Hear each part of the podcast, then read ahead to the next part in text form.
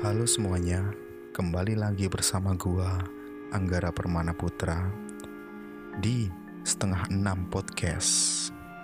Kali ini gua akan mencoba ngebawain treat horror yang bersumber dari mahasiswa Jember dengan judul Sosok Perempuan Cantik di Gedung Baru. Langsung aja kita ke ceritanya. Di sebuah kampus di daerah Sumbersari, Jember. Sebutlah empat sekawan yang selalu bergantian bermain badminton di gedung baru itu. Namanya Danu, Rozi, Aisyah, dan Ruroh. Itu nama semaran semuanya.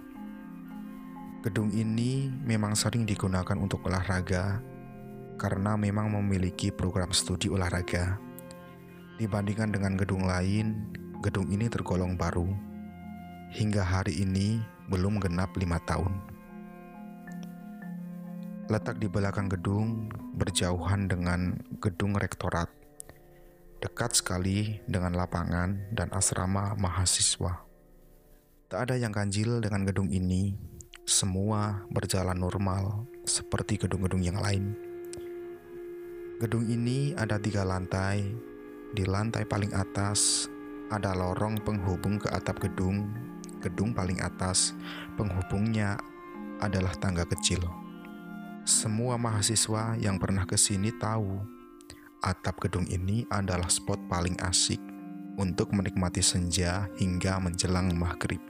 Seperti biasa, Danu, Rozi, Aisyah, dan Ruroh sudah membuat janji di siang itu mereka akan bermain badminton di gedung itu pada sore hari seperti sebelum-sebelumnya. Hari itu memang sedang banyak tugas di kampus, apalagi Danu sebelumnya sedang melakukan praktik micro teaching, jadi masih sibuk dengan laporan. Danu terlambat datang dari waktu yang sebelumnya sudah dibuat.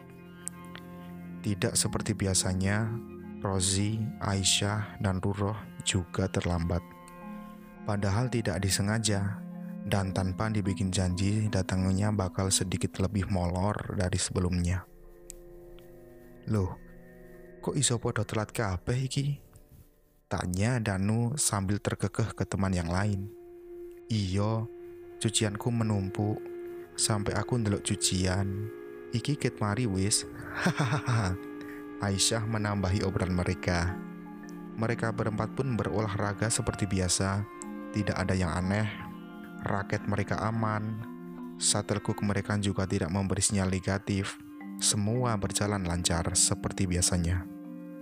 Tapi karena datang terlambat, mereka pun selesainya agak molor. Jika yang sebelumnya jam 5 sore sudah selesai, kali ini hampir azan maghrib baru selesai. Tak ingin melewatkan pandangan senja yang bagus, mereka bergegas menuju atap, melewati tangga kecil dari lantai tiga menuju atap gedung. Suasananya pun sangat sepi karena menjelang maghrib. Hembusan angin juga cukup manja, tidak terlalu keras tapi terasa. Dari keempat mahasiswa, Danu adalah orang terakhir yang menaiki anak tangga kecil penghubung lantai tiga dan atap. Saat menaiki tangga, di sampingnya terlihat sosok bayangan hitam, tapi tidak jelas. Danu tidak menghiraukannya karena dia bergegas ke atas menjemput ketiga temannya yang sudah ada di atas duluan. Sementara ketiga temannya sudah mengeluarkan HP untuk menangkap momen senja yang memang diakui cukup bagus dari ketinggian gedung itu. Selesainya adzan maghrib, mereka pun langsung turun. Ini lebih malam dari biasanya, karena sebelumnya, sebelum azan mereka sudah turun. Tentu, kondisi ini agak gelap. Aisyah pun menginterupsi sesaat sebelum mereka turun ke bawah Rek, lek gawe minyak wangi atus dhisik ta. Mosok mari kemeringet langsung gawe parfum. Seloroh Ica, panggilan Aisyah.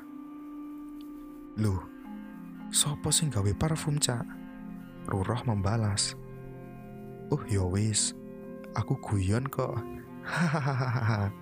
Kelakar Aisyah menenangkan dirinya sambil menahan perasaan ada yang ganjil dari biasanya. Si Rek, aku mudun dhisik. Danu meminta izin ke teman-temannya untuk turun duluan. Mengikuti di belakangnya Aisyah, Ruroh, dan Rosi. Sekelibat, tiba-tiba angin berhembus hangat. Terasa sekali di leher dan di kuping mereka. Keempatnya pun berhenti. Posisi masih ada di tangga waktu itu. Saling pandang, keempatnya tanpa bicara. Mereka langsung melanjutkan langkahnya. Tanpa diminta, Rosie pun menarik tangan Danu dan menyuruh yang lain untuk berhenti.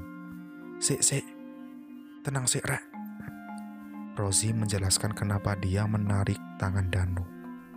Rosie memang dikenal memiliki mata batin yang lebih tajam dari teman-temannya. Beberapa kali Rosie pernah membantu teman kosnya yang diganggu makhluk astral. Rosie juga kerap kali hadir saat diklat mahasiswa karena dipercaya bisa menangani hal-hal yang di luar nalar. Bro, cewek seening sebelahmu iku seneng sama dirimu. Imbuh Rosi memperjelas suasana. Danu pun bingung, di sebelahnya tidak ada orang. Sementara Aisyah dan Ruroh ada di depannya.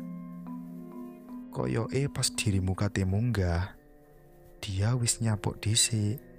Rosie menambahkannya. Suasana saat hening sekian detik, langit sudah agak gelap karena sudah selesai adzan maghrib menunggu ikomah. Senja juga surup, mulai turun ke bawah. Keempatnya langsung turun ke bawah menuju parkiran.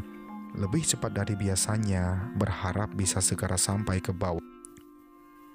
Sesampainya di bawah, Danu baru bercerita kalau tadi sebelum naik ke atap ada bayangan hitam di sebelahnya. Rosie pun menegaskan bahwa sosok itu tidak mengganggu, hanya saja ingin menyapa. Gak ganggu kok, cuma pengen kenalan karo awakmu iku, sambung Rosie sambil tersenyum. Keempat mahasiswa ini pun langsung pulang ke kosnya masing-masing. Mereka tetap membahas di grup WhatsApp dan saling mengingatkan kalau olahraga lagi jangan terlalu sore. Sekian cerita dari saya yang bersumber dari mahasiswa Jember. Terima kasih sudah mendengarkan. Sampai jumpa di cerita-cerita lain. Selamat malam dan selamat beristirahat.